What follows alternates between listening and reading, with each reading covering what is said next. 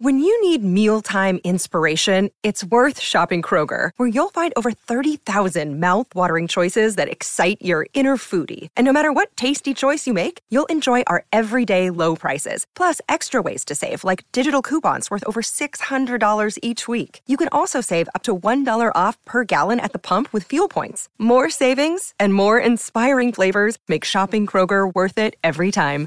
Kroger, fresh for everyone. Fuel restrictions apply.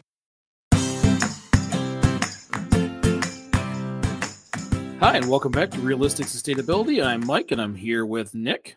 Good evening, Graybeard. How are you? Ah, yes, my beard. In case anybody's wondered or has seen photos, I grew a beard for Halloween that hasn't left. I have kids and wife, and everybody keeps saying, I want the beard, I want the beard, I want the beard. So I kept it, and I hate it. I truly dislike my beard. If they want the beard that bad, you could. Um, I could bring you over a couple like small ziplocs. You shave it and give them all their own little beard sample. I don't. I don't think that would work. We don't even like it when the cats or the dogs shed. It's even Every- worse when I would. Everyone's a critic. I just it, it no longer itches. I just don't like it. It just doesn't feel like me. That's fair. So, what have you been up to? Mm, today? Well, since the last general? time we've talked, it's been a few days. Well, let me clear my throat. no, I'm just kidding.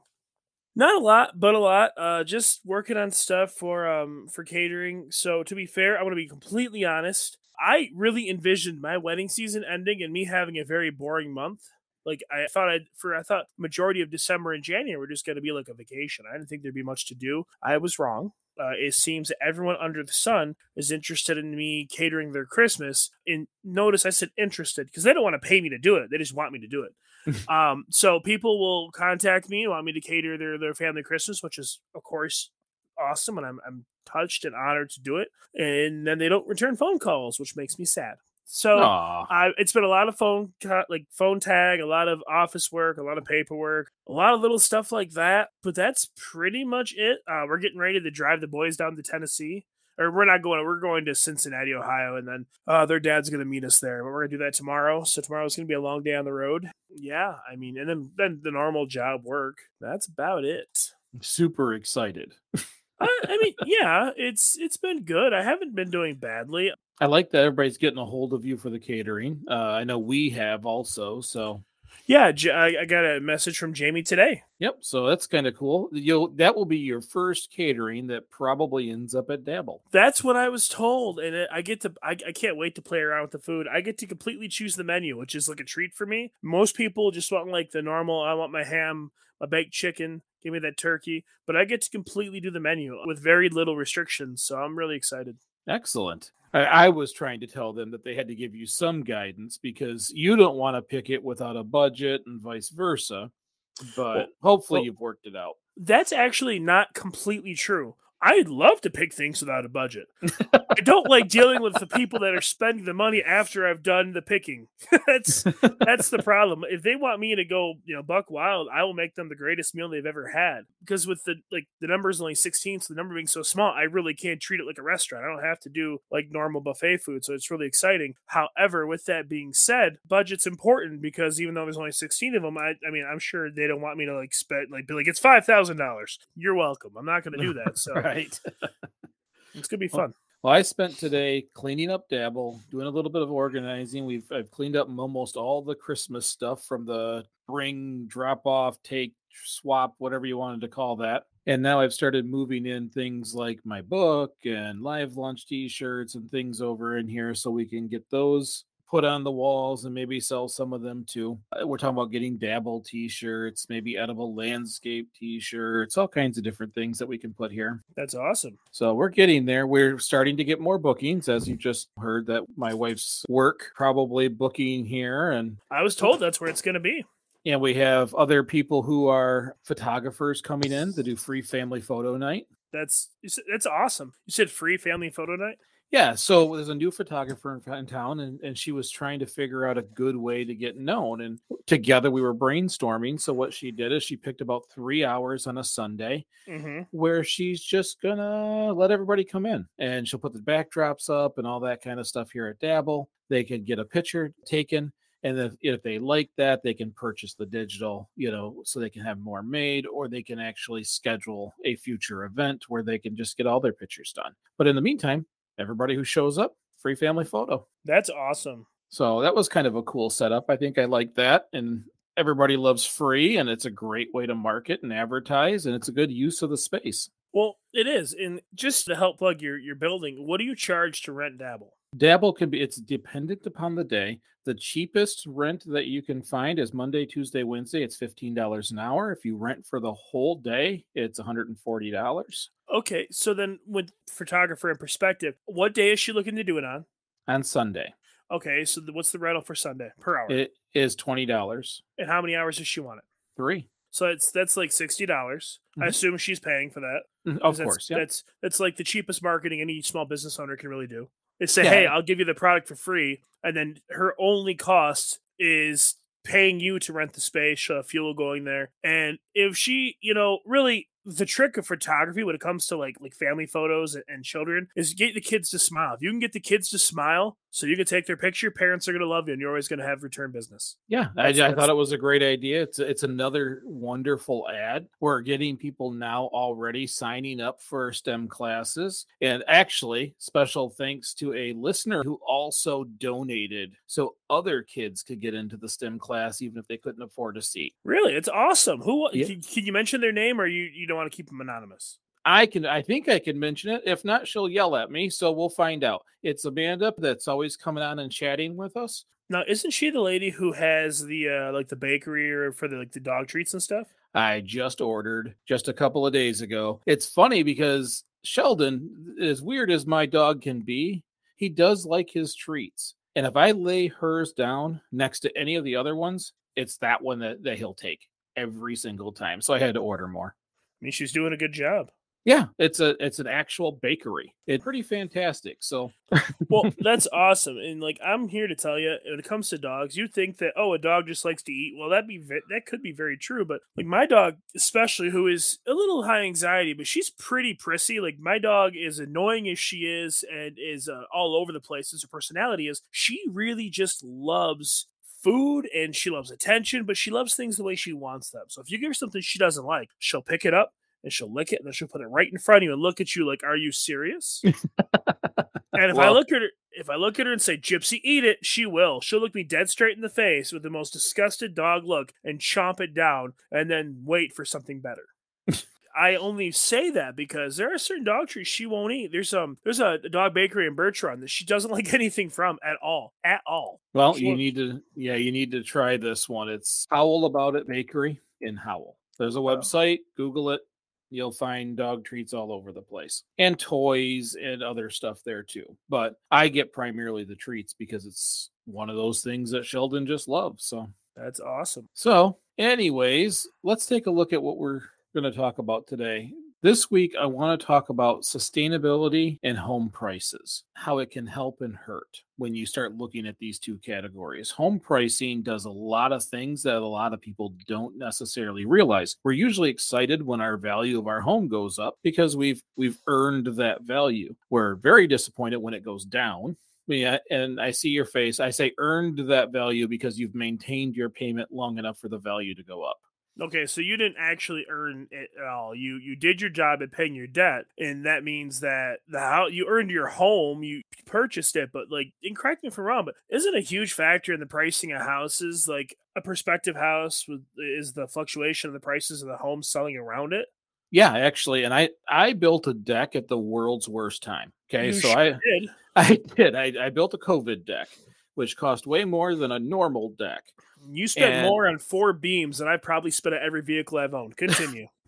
so it is it it it almost didn't move the price of my home. What did move the price of my home though was that all the surrounding homes in Durand sold for 35 to 45% more than they did in the past. So yes, you can earn a better price by by really doing updates, but that is add a bathroom or you know something big. Eh, Paint isn't going to do it. Flooring can in certain rooms. My floor, my hardwood floors in my kitchen sold that house to me. That wide open floor plan with the hardwood floors is what sold it to me. That's because it's beautiful, but I, I still don't agree with the term earn. I understand you got to spend money to make money, but like if you're I'm never going to understand this. I'm always going to be in the closet. That's that I want people to understand what I mean. Understand this. It's not that I'm completely ignorant and can't comprehend the housing market. I just think it's imbecilic and ridiculous. With that being said, let's move on. Sure. Well, the reason why the reason why is this another tipsy nick night? Because uh, someone did mention that they really enjoyed tipsy nick. I'm starting to feel like maybe is this tipsy nick? No this is not tipsy nick. Notice there's no curse words tonight. What no. i cannot believe you left it in there. I uh, did. I was, I was, ashamed. This is uh, the side of nick that i generally keep in a bottle because there's a lot of aspects of the normal day-to-day american life that i just don't understand. Not that I sit there in the dark and I just get everything wrong. I just look at the way things are supposed to be done, the way society expects us to do it, and I think it's outlandish and ridiculous. For a lot of people, many generations, the stamp of approval, I've made it, I'm an adult, is a 30 year mortgage. Like nothing says I'm an adult like $180,000 in debt. So I just think that it's there's a lot of things I don't I don't agree with and I think that this podcast has really if nothing else fueled my fire to pick fights with those things because I don't believe in a lot of societal standards. Well, and I think a lot of people when when they log into this or start listening to this podcast is going to wonder how the heck sustainability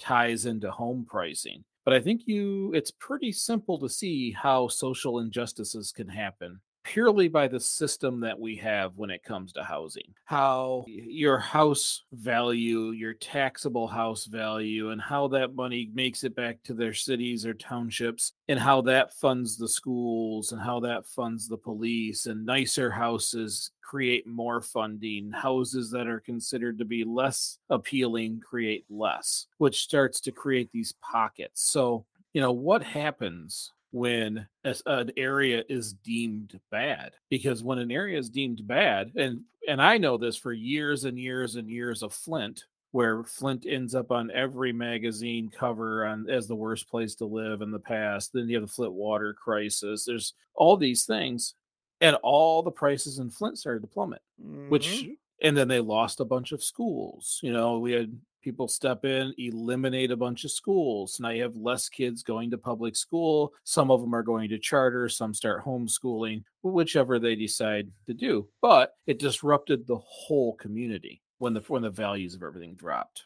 Well, I think that like most problems in communities, this is something that has a lot of contributing factors. And you'd have to look at stats to get you know some real numbers on this stuff. But I assume that when when you have a community like Flint, like a city that's a, it's a powerhouse city when it when it when it came to fruition, and it's built around these these massive industries, and the industries start to kind of wind down and, and kind of move elsewhere where the overhead's cheaper and stuff like that. You have these communities that are kind of like debt stricken, they're poverty stricken. They have people that go from making you know sixty seventy thousand dollars a year to making you know minimum wage or maybe a little higher than that. They have they have all the same debt they had. Now they have half the income. So they're going to be forced to start making changes, making choices. Some people plant their feet and find ways to make it work. And then some people just move out of the neighborhoods. And when you have less of a tax base in those neighborhoods, that means that all the social services are going to decline. And I, I, say that because a couple of the social services are really important. It's been it's been proven that adequate policing in big cities is what influences. It is a huge deciding factor in bringing new business to those communities.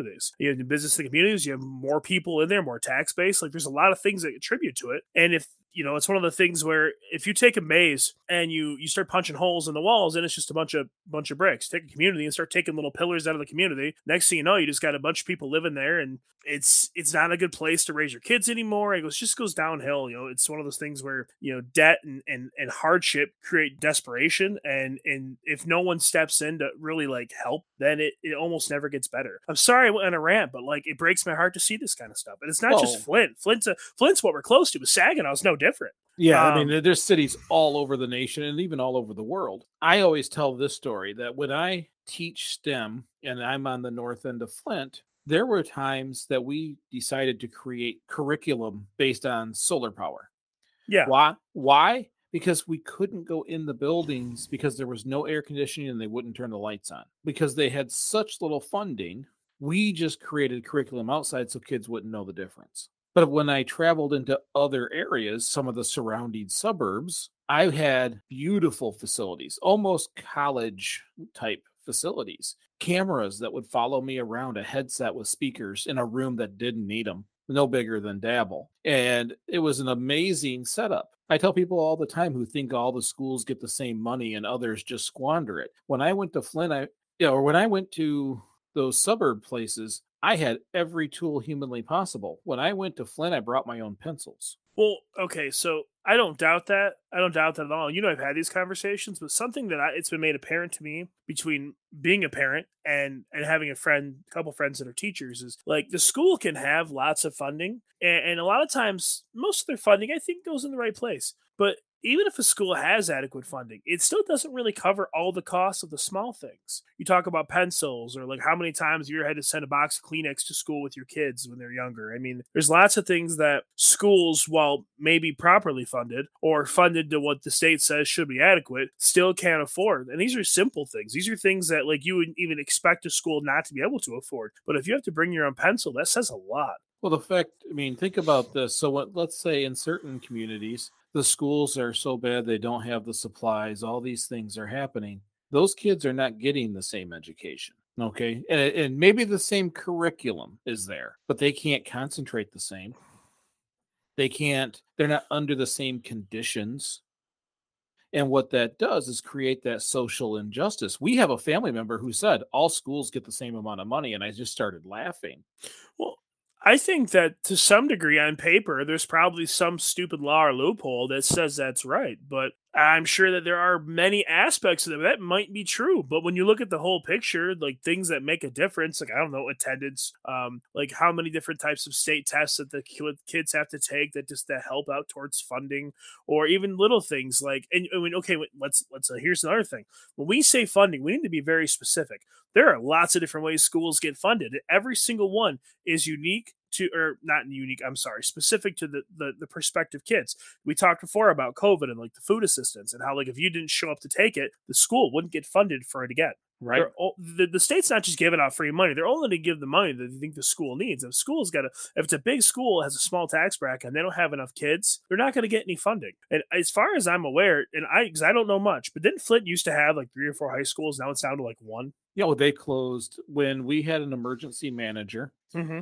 They shut down nearly all of the schools. They okay. shut down the vast majority of schools in the Flint area. There's only a couple of lo- of them left, mostly on the outskirts, and they opened a bunch of pay schools, private schools. Well, and, and this is the reason. This is the reason that I I bring this up. Okay, so if you have a school, a standard high school is probably built to accommodate anywhere from 400 to maybe seven or 800 kids, depending on the size of your school district. Right? Like if they're big mm-hmm. schools, mm-hmm. my graduating class was 455 people. There's a big there's a big class for Montrose. If you have a school that's built to accommodate those many students, like sorry, that many students, and then it's over the years goes down to only having a couple hundred in there that's a problem. Now, it's a problem for two reasons. I don't really care that there's empty rooms, but I do care for the fact that not only is the school getting half the funding it used to, it still has a building that's twice the size that it needs. So it doesn't have enough funding to actually even honestly even maintain the building and the staff to maintain it. Like this is what I'm trying. This is the point I'm trying to push. Like when you talk about like these schools getting funded now, and if I'm wrong, but it doesn't all the teacher salaries come out of this funding? I mean, isn't doesn't that funding for the school all it encompasses everything? So that's the funding that has to go to sports programs. It has to go to music and theater and art, and that's a lot of a lot of reasons. Like a lot of schools cut art programs is because there's not enough interest in it. It's not because art's bad. It's because if, if there's not interest in it, why is the school going to waste money on it? And if they cut it for the sake of education, I don't agree with that. But if it focuses on kids getting a better education, I understand that. But my, my point with all this, or I guess one of my points, because all I know how to do is rant, uh, is that if there's all these schools and there's no there's no children, they're going to be the ones that are there are getting the crap. They're getting the, like the short end of the stick. They're getting the crapshoot. They're not getting the full benefit of what they could be provided for. I mean, come on, man. You've well, seen, you've told actually, me so many stories what actually happened is you had normal classrooms all over Flint, and they started closing schools and jamming 40 kids in a classroom instead of 20. Okay. And well, then they started adding 50 kids into a classroom instead of 20. Then you have one teacher trying to accommodate twice as many kids, and these kids are getting less and less and less attention. Yeah, that many, is what actually happens. Well, you know how many kids need one on one. Honestly, mm-hmm. I mean, and I'm not saying all the time, but listen, if something is easy for your, for your kid, the worst thing you can do is interfere with what they're doing. But if it's hard for them, they need one-on-one interaction. They need you to show them the steps to make it right or make it easier, or to find the tools to do it for themselves, depending on how your child learns. So if you're cramming that many kids in a room, then that's obviously going to be the problem. Right. So that's what happened in Flint. So then some parents who could pulled their kids out of public schools and went to private schools and started paying for school. Which kills the the funding for the public school. Right. It, it does. I mean it, it's well then know. they started passing laws allowing you to get public funding for private schools and it's just a game to try to move public funding into these private companies that own them it is what it is because that's let's get off the schools for a minute because it it will get us going for the whole show. So there's other issues with housing, and I'm going to ask a question. When it comes to student loans, for example, what happens when there's a whole generation of people who can't buy a house? Oh, Lord have mercy. Mike, uh, you think the housing conversation was going to be long? I will try to cliff note this. I don't, for starters, I don't think there is a solid argument to explain why a whole generation should buy a house. Uh, but I don't know. I think that there's too much. I think there's too much student debt. I think there are too many schools that push two year, three year, four year programs in something that can be earned in 10 months. I think that you're talking about sustainability. I think that like you know, saddling up a bunch of young people with 10 to 15 up as high as 30 40 50,000 dollars in debt before they actually find the field that they want to be in is uh it's very counterproductive to our youth as someone who went to school for a number of years just to find out that he didn't have any interest in doing what he thought he wanted to do because he made an impetuous decision when he was younger mm-hmm. and ended up losing my income tax return for five years to pay the student loan off. I think that if you put a bunch of kids behind the eight ball, they're going to spend the rest of their life pushing that boulder up the hill and never actually, they're never actually going to take the steps or the chances to make any real change for the benefit of themselves. I really believe that. I really believe when you put them behind the eight ball, it kills hope and desire for creativity, and it, they lose that that fire to go after what they want. I really believe that. Well, and so this has happened in the United States a lot, especially after uh-huh. 2008 during the housing crisis. So what happened was was larger companies ate up all the houses bought all the houses, turned them all into rentals. What happens then when only the rich companies can buy the house and control the housing market? There's a lot of things that happen with sustainability that our current system violates completely. You uh, know, we are not sustainable when it comes to housing. First of all, in the United States, our houses are grossly sized in comparison to most countries. I had friends from Italy and I was telling him, "Oh, if you come, you can stay with me." He's like, "Oh, do you have enough room?" I'm like, "Oh, you know, when the kids aren't even there, I've got 2,200 square feet. You can stay in any of the rooms." And they're like, "I'm sorry, what?" Like that's a yard to some of them, and. Well, the, a lot of the housing around the world is much smaller than the United States by far. Of course it is. I mean, our entire culture is based on you know con- being a consumer and, and buy more and more and more. And so, what do you do with all the crap you have? You get a bigger place to hold it. I've told you this before. Heather and I have a house the size we do because we have too much junk. Yes, we have three children. That is absolutely true. But we live in a house that has three bedrooms upstairs, three bedrooms downstairs, a second living room, like a, a huge basement that we do we dubbed the library, and it's full of our junk. Like with literally, if there's a square inch that's available, I've shoved an action figure in it. Like there's all so much stuff here. We don't need this space at all. Most of the time, especially when consumers are always around, I don't want this space. But it's it's part of the culture here. I'm not I'm not defending the culture. I'm just trying to use my own personal story as a, a reference to what I think the problem is. You go to other countries, not only do they not have this this need or desire or even understanding for a house this big they don't have all the at least not as much of the crap peddled to them constantly oh and going back to the student loan debt real quick one second i do want to add one thing to that when i went to Baker every quarter or semester, I don't remember what it was called there. This is the conversation I have financial aid. This is how much grant this how much you get from grants. This is what your your total needed for your, you know, your your tuition is. There's a deficit of four hundred dollars. We'll give you twelve hundred. Mhm. We'll give you sixteen. They sold me a loan based on you want some money. Right. Well, you're going to need a laptop. You're going to need pencils. They you're gonna- sold me. Yeah, yeah. That financial aid counselor might as well have been an interest sales. Yeah. Bill, uh, it- now that I've said that, I- I'm done. Just Okay, you just wanted to get that out there. Oh, it eats me alive. Well, If I and could go back in time, I'd kick myself in the face. and everybody knows where I stand on it. I just think education shouldn't be something that should bury anyone. I think I am a completely different person because of partially my education. I really enjoyed learning as an adult, and I think that anybody should get that opportunity and it shouldn't handicap them. But what I've also found when watching this home pricing stuff is that it creates these massive divisions of wealth. That if you bought a house in a nice neighborhood and it goes up, you become more wealthy.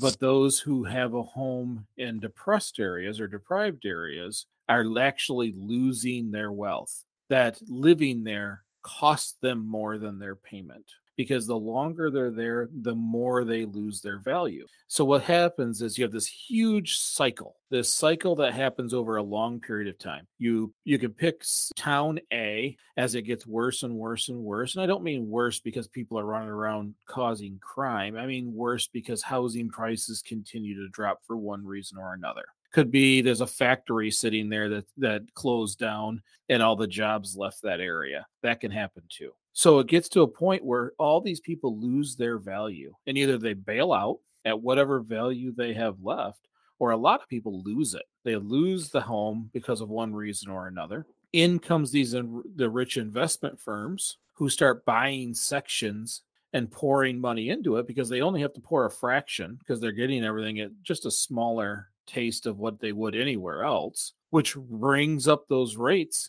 to the point where the people who do live there in these depressed areas that are still considered depressed right next to the really nice spot end up being priced out of where they live and have to leave. And then, then the cycle continues. It becomes a very nice place to live, and then it slowly comes back down the other side, and we go through these cycles. But one of the things that I've noticed, I don't, I don't know if I would have called it a cycle, but when you look at uh, this average mortgage being anywhere from 15 to 30 years, it is like a generational cycle because it's not like something the average person does more than once in their life. Not for an extended period of time. I mean, lots of people do buy homes, wait till the market's up, and sell them and flip them. I understand that, but Mhm. what I'm what I'm getting at is like I was talking about like GM and stuff like that, moving out of communities, there is a lot of people. I don't obviously have a number on it, but there, there's a lot of communities and a lot of people that moved out of these communities, you know, 30, 40 years ago, where the people that were left in them, people that didn't sell, that kept, you know, they were proud of their house, they worked hard to get it, and they grew old in those communities.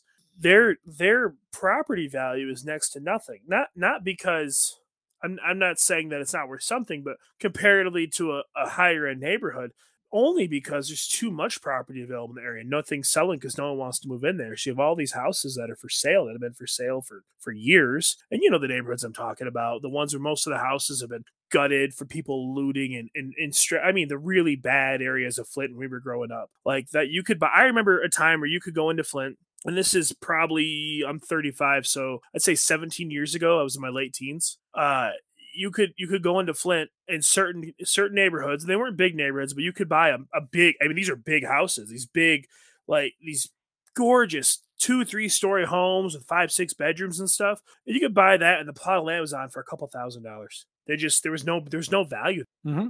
Well, and, And- it's it because you have this financial devastation. uh, Most people scatter. The few stay. You have less services, less safety. There's no You- tax base to pay them. Right, and then there becomes this lack of regulation. I mean, it, you get people all the time are like, "Oh, I hate going to Flint. There's trash everywhere. There's no people there. There's no one working there. There's no one helping there. They just expect the, the residents are going to do it all. There's already resident groups doing things in, in in that area, but when there's no regulation, you end up with companies dumping toxic waste in places. You've got them dumping things in the river. There's food deserts. You can't even get decent food because there is no place there to get it. The grocery store moves out, and your grocery store becomes the corner store. one of the things that I never realized about Flint and until there's there was a Netflix like documentary series that was done a few years back that was really eye opening for me. It was in its heyday, Flint city of Flint had over a million people living in it and working in it. and now it's like around a 100,000. It's under So- 100,000. Well, it, it's definitely under now, but I mean, at the time of that airing of that show, it was a hundred thousand. And when you when you look at that show and, and you look at those numbers, it kind of puts into perspective that if an area was big enough, and the city of Flint really is huge. Like I mean, in terms of city parameters, it's big. If the city and township of Flint had one time had so many residents and is now down to less than 10% of what it held, that means that you have these the remaining services, which are incredibly limited policing, incredibly limited fire. Like we're talking like real limited to, to canvass this whole area. Like if if something happens, it's not that you can call 911. It's not that the officers they have aren't trying. They just can't get there in time. They're so far away. And I I'm just trying to put perspective so people understand that it's not that these cities are too, they're not with it without redemption. It's just they need help. There's there needs to be some changes. You can only do so much with with what you have. There, I'll tell you, there are a lot of really grit and powerfully awesome like individuals. When I say powerfully awesome, I just mean formidable people, amazing souls in Flint that are just like what I consider a picture of strength in human character. There are some amazingly durable people in Flint that that do what they can to help their community, to help their neighbors. Like I don't care what some of the, the statistics say. There are amazing people in Flint that still love their city and are still fighting to make it a better place. But it's a big place. Yeah. Well, in 2008 was the first time it really raised its ugly head. So these things have been happening to cities forever. Okay, these cycles and really the keeping the poor poorer, the rich get richer. It's a game that's played on a pretty regular basis. You know, unfortunately, they say it takes money to make money, and you know the only people who have money to make money are rich people. But in 2008, it took a change or it took a turn and made it obvious to more people because the middle class shrunk dramatically. The value in which everybody was buying all these homes, they were they were in a heyday. We were running through some great times. People were mortgaging their house and getting back 30, 40, 50,000 dollars in cash cuz it's only going through the roof. And when the when the bottom of that fell out, all those promises made didn't hold water. And the middle class almost overnight evaporated. All that wealth that they held within their home was gone. They had That's- a very high payment and, and no job to pay it. Oh, and that's what I was trying to get at when I was poking fun at you kept saying like earned blah blah blah because it's it's it's a house. Those numbers are manufactured. They're not real. It is a house. Mhm. You can tell me it's worth based on what everything else is selling for that with the potential you could get this for if it's sold. Okay, on paper I'm worth this much, but only if I sell the place I have to live. That's the only time you're worth anything. Yes, you can take a loan out against your house, but that's borrowing money. So you're not really worth anything. Well, you're worth It's- the it's- equity. So if you owe 50,000 but they consider the house worth 150,000, you Mhm. have access to 100,000. Your credit rating goes very high. Yeah, which is ridiculous because the credit rating and all that is based on the premise that they will get to be able, they'll be able to take what you have. Correct. So person A who has that scenario Mm-hmm. has access can go to a bank and say give me a hundred thousand dollars and that bank will likely do it knowing that they're going to get most of that money back than the house Yep. so then person b who is in a disenfranchised neighborhood has no access to equity they're always in negative equity which always drives their credit rating down reducing their ability to improve their situation. And that's where the social justice comes in when it comes to housing and how how our system works how our market works. Because if you are on the winning side of that and 2008 was the first time people on the winning side had pendulumed back over to the losing side for the first time. Mm-hmm. And that is why it became a massive uproar in the United States. This this can't be this way, and the government then stepped in because the middle class had now been hit just like other classes before. Even some of the richer classes actually took a couple of shots during that time, and that's completely unacceptable by the federal government.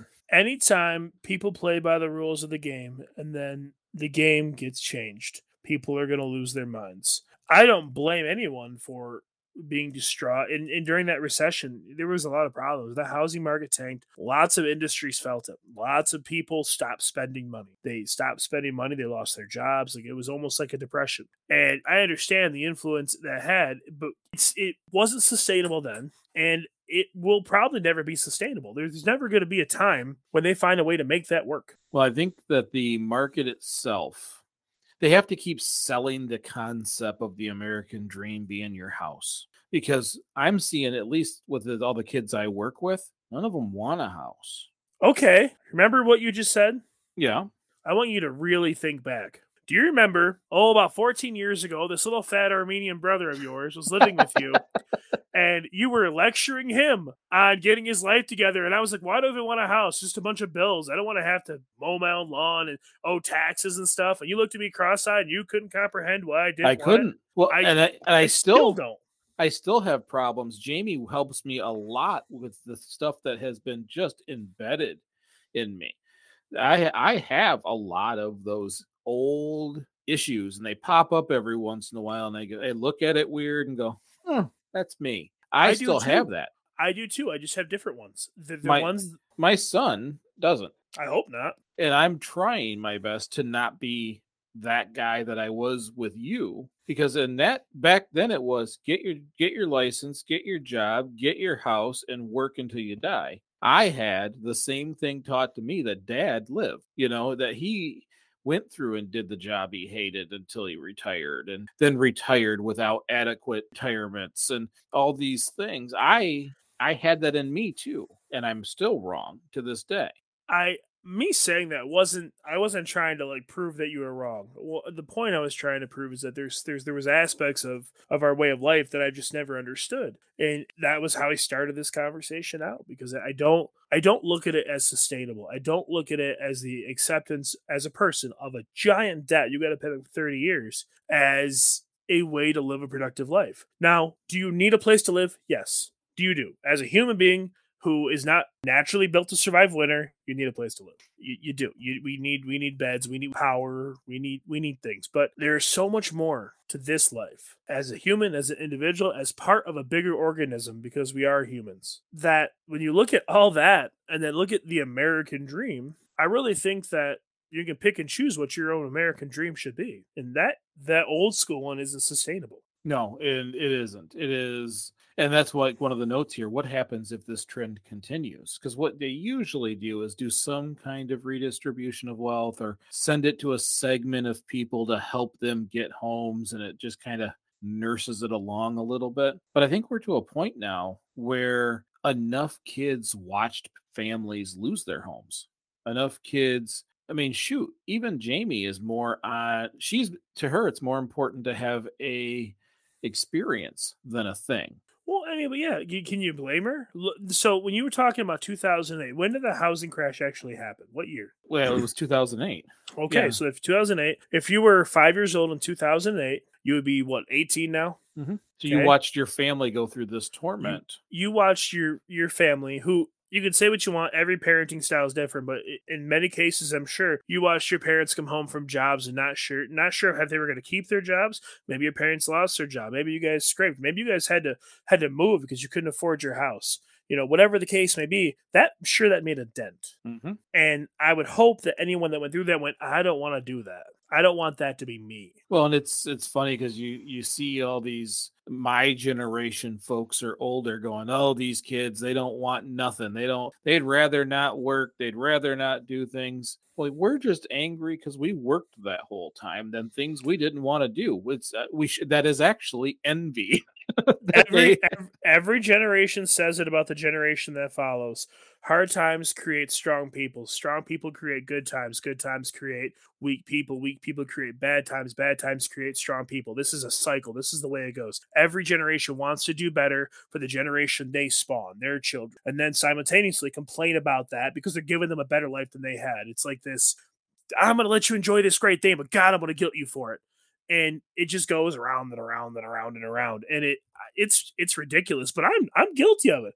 I complain to my kids all the time about how easy they have it, and then I embellish stories about when I was a kid to make my my life sound like it was so much harder. Dude, our life was a dreamboat. Yes, was it was it perfect? No, no one's is. But like when I look at the grand scheme of things, of the great and the bad things that happened in my life, I had it way better than most kids. I really did. Yeah, and I look back at things that I created a lot of my own hardships. You like doing things the hard way, Mike. I uh, there was hardships, but they I own those. Those were mine to begin with. I could have avoided those hardships, but I was me. Uh, we could talk about the name carved in the bench. We don't need to talk about any of that stuff.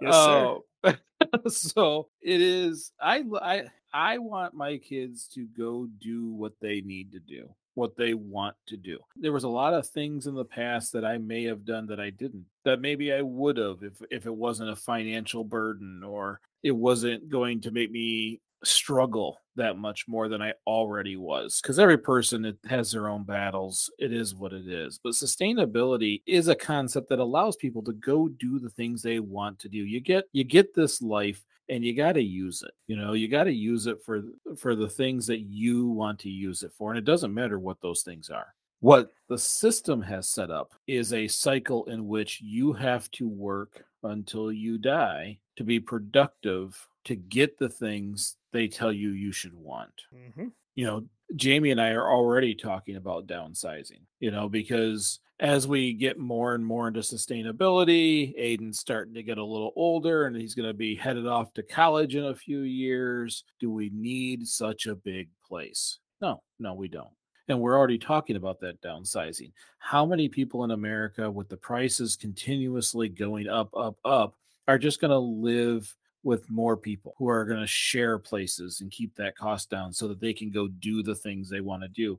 How many people are going to get little teeny rentals, efficiencies in places? You know, I've been thinking about that a lot. I'm actually glad you asked that question. A long time ago, it made sense. I'm talking back when everything was farming to live with your entire family, to have all your siblings and everything on the same property because you worked the same land, you shared in the same bounty, you you made the same meals. Every everything like your family was a community unto itself, on top of being part of you know the neighbors and stuff we're possibly looking at going back towards something like that not necessarily farming but living together as a close-knit family of large families because it it's just more economical. It, it's more sustainable. Why like and you should know this. I mean like if if you're gonna cook for three people or seven people is there unless you're like making filet mignon if you're just doing like spaghetti or something there's really not much of an added food cost like it's Right. like an extra couple dollars. You know what I mean? Like it's it's something that I think that for me, maybe it's just because I have maybe I have a catering background and I look at food like that, but it makes more sense. You know, it's it would make more sense to pay one bigger consumers bill than three of them that are all big. Right. It's it, it- you know I. I just think that I think it's definitely down the road. I mean, you look at the college dorms and stuff like that. Like that's not a terrible idea. You get big rooms, put a bunch of bunk beds, and if people want to live together, let them live together. I used to. Okay, I'm to admit something that I'm ashamed to say this out loud, but I'm to say it, so it is what it is. The entire time I've been a dad, I would always poke fun at my kids. Oh, when you're 18, you're out of here. But this during COVID, I, I started adopting the mindset that I give my kids a lot of crap because they're not adults. And I never realized that. A lot of conversations we've had, I treat them like adults. And sometimes it's really good. Most of the time it's not. I want my kids to feel like no matter what happens in their life, they can come back home. I'm not saying to the same house, but if if my kid goes out and takes on the world and he, he gives it his all and then he gets knocked out of his butt, I want him to feel like he can come back and he can stay with us and he can feel you know safe and we can let him help him get back up and go do it again. I want my family to be sustainable, uh, emotional, a personal, and a financial level. And if things keep getting as expensive as they are, that's going to be harder as time goes on. If there's anything I want my kids to do, is to have the necessary tools to make any decision that they make as intelligently as possible with the understanding that they have to deal with the consequences as long as they know what the consequences are going to be. Since I've been I'm still going through the school of hard knocks, I want them to do better than I did. I want them to, be smarter than I am and, and to make better choices and, and to not not to fall in the same traps that I did. Did you know there's a rule about when you buy a house, how much you're supposed to spend of your of your income on the payment? There is a wives' tale on everything. It's the same stupid idea that tells you how much you should spend in an engagement ring. If you ever heard that one, Well, that was actually made by the people who make the rings. But and I'm sh- I'm sure the first housing company created this. Continue. 28% is what they think that your house payment should be of your income. That's No- that's not even that's not re- that's not real. You can't do that. the max they expect is you to spend 28% if you're buying it, 30% if you're renting it. Oh, because there's a two percent difference in those numbers. But the um, the majority of Americans are over 37% of their Yeah. income goes to their house. I and I don't mean like everything in the house, just the payment, Yeah, I don't doubt that at all. which House- tells me that we have to get away from that house as the American dream thing to be sustainable. Well, that's part of it. Or grossly overvaluing things that don't actually have a value, like Because- houses. Income hasn't jumped the same as houses. Nope. So that makes it in by itself unsustainable. Yep. When people are not making more but having to spend more on a regular basis, that is not a sustainable system for capitalism. What will have to happen is that detachment because I was taught house and car, how, you know, get get the nice house, get the nice car, fill it with random stuff, and you win. And it's not. You know, I have quotes that I I use all the time be ashamed to die without scoring a win for humanity. And I think that's where it's supposed to be. I think we should be out helping each other. We should be out creating better systems for the people around us, helping those who need that help, either financially, physically, mentally, whatever it happens to be. Mm-hmm. I, I think- Fulfillment comes from that from that sense of unity and that sense of community, not from what can I buy. I think that when a person finds a responsibility they deem worthy to take on their shoulders, they they find something to fight for, to work towards. And I do believe meaning of life is, you know, the adoption of responsibility. I think when you choose to fight for someone else or something else or something more important than yourself, you get a sense of fulfillment that no material object will ever give you. I tell people all the time, I know what mine is. You have to earn figuring out yours. Every person, when you ask what the meaning of life is, that's an internal question because it's your life. You create the meaning. Yeah. I mean, I agree with that. Well, that's all we have for this week. If you like this episode, share it with a friend or on social media. There's other ways to support realistic sustainability, and that's because by becoming a monthly supporter or sustainer on our Anchor hosting site, which can be found on greeningyourlife.org, or you can just simply leave a five star review. We greatly appreciate those. It really helps us out. It gets more people so they can actually see that this show exists and maybe they give us a listen. And a lot of times it's your kind words that convinces them to give us a shot. So thank you. And remember, we're just trying to get a little bit better. Not everything we talk about creates a resolution, but the more we learn, the more we understand, and the better decisions we can make, we can get a little bit better each and every day.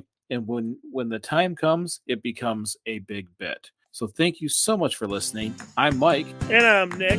and we will see you next week.